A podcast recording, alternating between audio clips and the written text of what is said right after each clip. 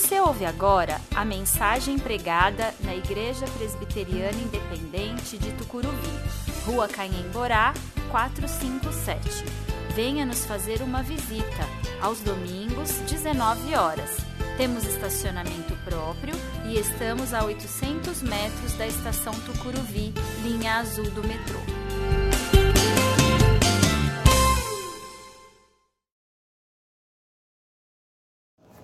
Um texto bastante conhecido. Evangelho de João, capítulo 14, do primeiro ao sexto versículo. Não deixem que seu coração fique aflito, creiam em Deus, creiam também em mim. Na casa de meu pai há muitas moradas, se não fosse assim, eu lhes teria dito: Vou preparar lugar para vocês, e quando tudo estiver pronto, virei buscá-los para que estejam sempre comigo onde eu estiver. Vocês conhecem o caminho para onde eu vou. Não sabemos para onde o Senhor vai, disse Tomé. Como podemos conhecer o caminho? Jesus disse: Eu sou o caminho, a verdade e a vida. Ninguém pode vir ao Pai senão por mim. Essa é a última mensagem da série sobre eternidade. Nós conversamos ao longo do mês de fevereiro, e você pode ouvir essas mensagens novamente no site da igreja, sobre eternidade. Falamos como a vida é boa e como a vida é ruim Falamos como a vida é finita no último domingo e hoje falamos sobre a vida ser eterna. Ao longo dessa série, nós dialogamos o Evangelho de João com o livro do Eclesiastes. Domingo passado, no livro de Eclesiastes, nós olhamos para o aspecto da vida ser uma vida finita, a vida que é cheia de dor, a vida que é para ser vivida agora, a vida que é uma vida incerta. Em contraponto a essa vida que é finita, nós temos a vida que é eterna, e é sobre ela que nós vamos falar hoje.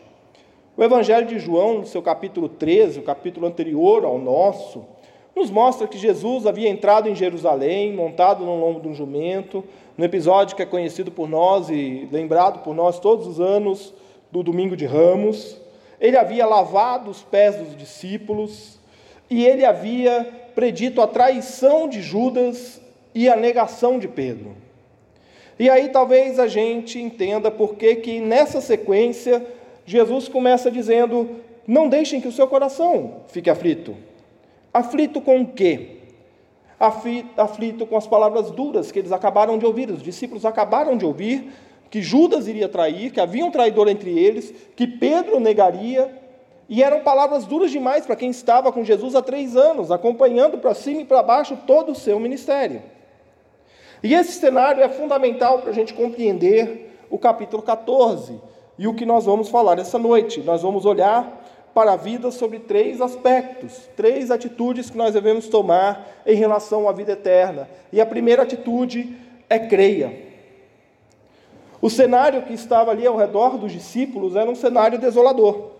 Negação, traição, e Jesus estava a caminho da morte. Ele já havia predito mais de uma vez a sua morte. Aquela glória da entrada em Jerusalém já tinha acabado. Não tinha mais as pessoas cantando, não tinha mais as festas, não tinha mais os ramos espalhados. E agora Jesus estava ali diante dos seus discípulos dizendo: creia em Deus e creia também em mim. E pode parecer óbvio, Jesus dizer para um israelita parece ser óbvio, dizer para um israelita crer em Deus, faz parte da cultura dele, faz parte dele como pessoa crer em Deus. Ele é o povo de Deus, ele faz parte desse povo.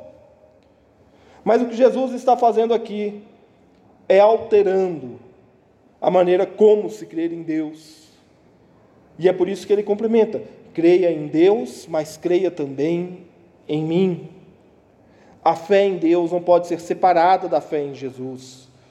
Durante três anos, aqueles discípulos experimentaram a presença do Filho de Deus com eles, presenciaram curas, ensinos, libertações, presenciaram milagres maravilhosos, como a tempestade que se acalmara, e como, e como Lázaro sendo ressuscitado, a filha de Jairo sendo ressuscitada.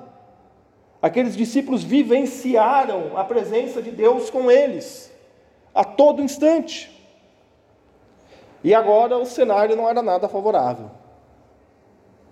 Jesus estava dizendo para eles: acabou. acabou. Acabou tudo isso que vocês viram agora. Agora o cenário é outro, vocês vão me negar, vocês vão me trair, vocês vão me deixar sozinhos, vocês vão ser perseguidos. E assim como o cenário para os discípulos não era nada favorável, os nossos cenários também não são favoráveis. A conta bancária que está no vermelho, o problema de relacionamento em casa, o luto, nós estamos enfrentando esse luto essa semana. E eu confidenciava ao reverendo Michel, no dia do enterro do Toninho, que Deus tem um modo de agir que a gente realmente não compreende, né? Ano passado, quando eu me debrucei sobre as séries de mensagens esse ano, essa série sobre eternidade seria pregada em setembro. E por algum motivo, agora a gente sabe porque Deus trabalha dessa maneira, ela veio para fevereiro. E a gente iniciou essa, essa série falando sobre eternidade, falando sobre a vida, falando sobre como a eternidade começa desde já, sem saber o que nós teríamos pela frente sem saber o que nós passaríamos pela frente. Os cenários para nós nem sempre são favoráveis. A vida se apresenta como um desafio. Para muitos, a vida é esperar a hora da morte. E quando a morte nos ronda, quer por meio de uma enfermidade ou nos levando pessoas queridas, Jesus vira para a gente e fala: creia em Deus, creia também em mim. A vida é eterna e Jesus nos convida a crer que nele a morada. Nele há lugar para permanecermos. Há um espaço para vivermos. Na casa de meu pai há muitas moradas, se não fosse assim, eu lhes teria dito: Vou preparar lugar para, que vo para vocês, e quando tudo estiver pronto, virei buscá-los, para que sejam sempre comigo onde eu estiver. Diante de todo aquele cenário desolador, traição, negação, solidão, Jesus vira para os seus discípulos e diz: Fiquem tranquilos, aguardem, porque eu vou, mas eu vou voltar. Eu voltarei. Eu voltarei. Por mais incerta que seja a vida, a nossa vida toma um rumo certo, toma uma direção certa. E é interessante Jesus utilizar aqui a imagem da morada, da casa, não é a primeira vez que ele fala disso no Evangelho de João mesmo, lá no capítulo 8, versículo 35 e 36.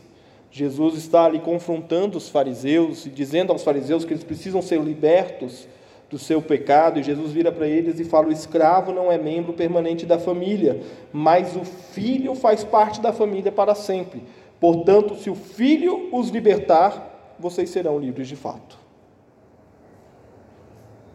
Se o filho que está na casa, que mora na casa, olha para a gente e diz: Eu vou preparar morada para vocês. Se ele vai nos libertar do pecado, nós de fato seremos livres. E é para a morada do Pai que Jesus, naquele momento, está caminhando e os discípulos também. Só que eles não vão agora. Ainda há um lugar. Ainda há um lugar a nos esperar. O cerne dessa promessa, e isso nós precisamos ter em mente na nossa vida, o cerne da promessa em relação à eternidade não está no lugar. Quando a gente fala de vida eterna, a gente pensa num lugar onde nós vamos viver eternamente. Mas não é aí que reside a nossa esperança, não é no lugar. A nossa esperança é que Ele voltará. E é nisso que nós cremos. Ele vai voltar para nos levar com Ele. Ele voltará para que nós possamos ir habitar com Ele. A nossa esperança não está no local, a nossa esperança está na volta de Cristo. É lá que deve residir a nossa esperança. E a nossa esperança não pode ser mera espera. E falar de espera na sociedade da aceleração, onde tudo é rápido, é sempre doloroso. É sempre doloroso. Ontem conversava com meu pai e a sua esposa, eles estão aqui na, na cidade, né, vieram de Manaus. Conversava com eles é, sobre o, quão é, interessante foi a gente se readaptar voltando do interior para cá. Né? Já tem três anos já e a gente é, se viu ali envolto com diversas situações que já estavam no passado para a gente. Né? São Paulo tem um ritmo muito peculiar de vida, as pessoas são apressadas por natureza. Né? É tudo um senso de urgência, é tudo um senso de agora. E eu preciso ir porque tem trânsito, senão eu vou chegar atrasado, e eu preciso fazer, e agora eu vou, eu vou comer aqui rapidinho, e agora eu vou ali resolver aquele problema rápido. E é tudo muito rápido. E Jesus está dizendo: calma, espera. Eu vou lá preparar a morada e eu vou voltar para buscar vocês.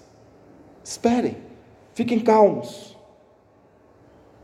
A espera, ela é necessária. Só que a inatividade, o ficar parado, isso é condenado. Isso é condenado. Porque o esperar é sempre consequência do crer. Eu creio em Deus Pai e eu creio em Jesus. E por isso eu espero que Jesus voltará. Essa espera não é uma espera estagnada. Ela é uma espera ativa. Você não cruza os braços e espera Jesus voltar. Você arregaça as mangas, trabalha pelo reino e Jesus vai voltar. Quer hoje, quer amanhã, quer no dia que for determinado. Ele voltará e essa é a nossa esperança. Então, quando nós passamos por momentos de dor, por momentos de aflição, por momentos de luto, como nós estamos passando essa semana, nós devemos confiar que Ele voltará. E Ele vai voltar, e a promessa é que Ele vai enxugar do rosto toda lágrima. Ele vai nos consolar de maneira definitiva. De maneira definitiva. Só que essa espera, ela não é uma espera estagnada, parada de braços cruzados, porque a eternidade não é uma promessa de futuro, é uma realidade no presente. Vocês conhecem o caminho para onde vou. E aí Tomé diz: Não sabemos para onde o Senhor vai. Como podemos conhecer o caminho? E Jesus responde: Eu sou o caminho, a verdade e a vida. Ninguém pode vir ao Pai senão por mim. Aqueles discípulos haviam convivido com Jesus por três anos. Eles sabiam o caminho. Só que tem alguns discípulos, igual Tomé, que a gente fala que tem que ver para crer, né? é a fama dele. O Tomé ele tem uma característica bastante peculiar. O Tomé é aquele tipo de pessoa que você tem que responder objetivamente para ele, senão ele não compreende. Ele não entende. Tomé parece não ter um senso de abstração. Coisa com ele tem que ser direta. Se a gente voltar alguns capítulos lá em João 11, a gente vai encontrar Tomé é, virando para os discípulos e falando assim: Vamos lá com Jesus, porque se Lázaro está dormindo, nós vamos lá com Jesus para morrer com Jesus. E aí Jesus tem que virar para Tomé e falar assim: Tomé, meu filho, acorda, Lázaro não está dormindo, Lázaro morreu. Não é sono, é morte. Então tem que dar um, um chacoalhão de vez em quando. E Tomé ele tem essas perguntas aparentemente óbvias, e perguntas aparentemente óbvias exigem respostas diretas, que dão certeza imediata sobre o assunto. E Jesus responde: Eu sou o caminho, a verdade e a vida. O Evangelho de João é marcado pelos eu sou de Jesus. E Jesus abarca muito quando ele diz eu sou. Quando Jesus diz eu sou o pão da vida, ele não está dizendo apenas que ele nos dá o pão para o sustento diário, ele está dizendo que ele é o próprio pão. É dele que nós devemos nos alimentar. Quando Jesus diz que ele é a ressurreição e a vida, e ele ressuscita Lázaro, ele não está dizendo que ele é um mecanismo de ressurreição de pessoas, ele está dizendo que ele é a própria vida eterna. Se não for por ele, não tem outro caminho. E é por isso que é empregado aqui o singular. É o caminho, é a verdade e a vida. Não são as verdades, não são os caminhos, não são as vidas, é a vida. Ele é o caminho. Caminho, verdade e vida, porque não há outro, é no singular mesmo. E aqui vem o desafio para a gente. A eternidade não é um momento que eu espero iniciar, mas é uma realidade que eu já vivo hoje. Porque uma vez que Jesus selou com o Espírito Santo e concordou com o nosso espírito, e o nosso espírito clama: Abba, Pai, Senhor meu Deus e Pai. A partir desse momento, a eternidade passa a viver em nós. Nós conhecemos sobre Jesus. Mas se nós quisermos viver a vida eterna, nós precisamos caminhar com Ele. Porque quando eu caminho com Jesus, eu caminho em eternidade. Eu caminho com perspectiva eterna. E aí a gente vai compreender as palavras de Paulo quando ele diz que as tribulações dessa vida são momentâneas, são passageiras, são o que são, circunstanciais. Só que muitas vezes nós temos perguntas óbvias que nós fazemos a nós mesmos. E como nós temos buscado respostas a essas perguntas? Temos caminhado com Jesus? Será que Jesus é na minha vida apenas um item a mais e não a razão de ser da minha vida?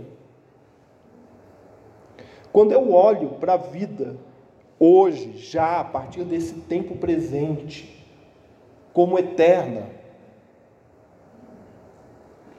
a perspectiva do sofrimento, da morte, da dor, da separação, de tudo que nós enfrentamos, de todas as dificuldades que nós passamos, a perspectiva sobre isso diminui, fica pequeno, diante da majestade da glória do nosso Deus, que está conosco, que caminha conosco e que convida: Eu sou o caminho, vem andar comigo.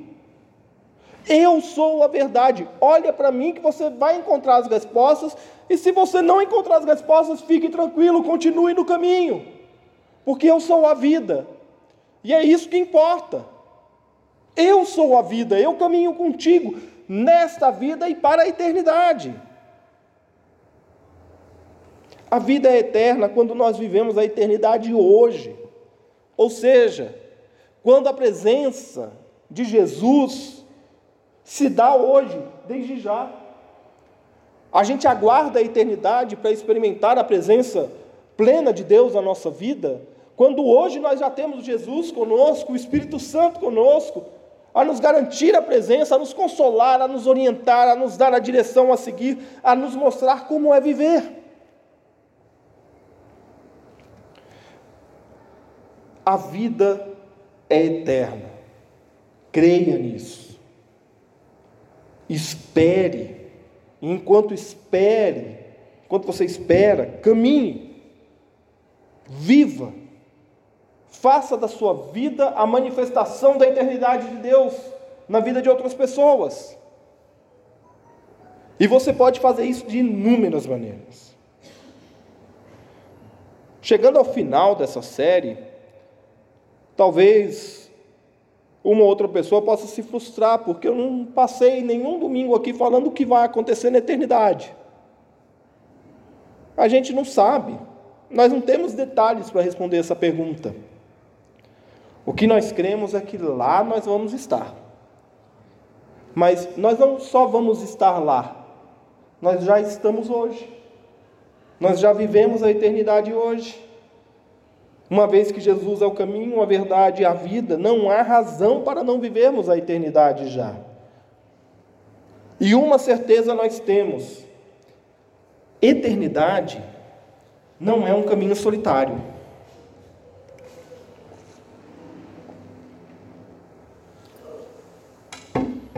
a eternidade não é um caminho solitário. Lembra daquele filme Highlander? Os mais antigos aí vão lembrar do Highlander. Nossa, Guerreiro Imortal. Eu gostava demais desse filme, é muito legal, né? O Highlander é o, o imortal solitário. Você assiste o 1 e o 3, no final do 3 você chega à conclusão que é assim, ué, por que, que esse cara quer imortalidade se ele vive sozinho? Não tem ninguém para disputar da imortalidade com ele. Eternidade não é solitário, não é algo solitário. Nós vamos viver a eternidade em comunidade, como nós vivemos hoje.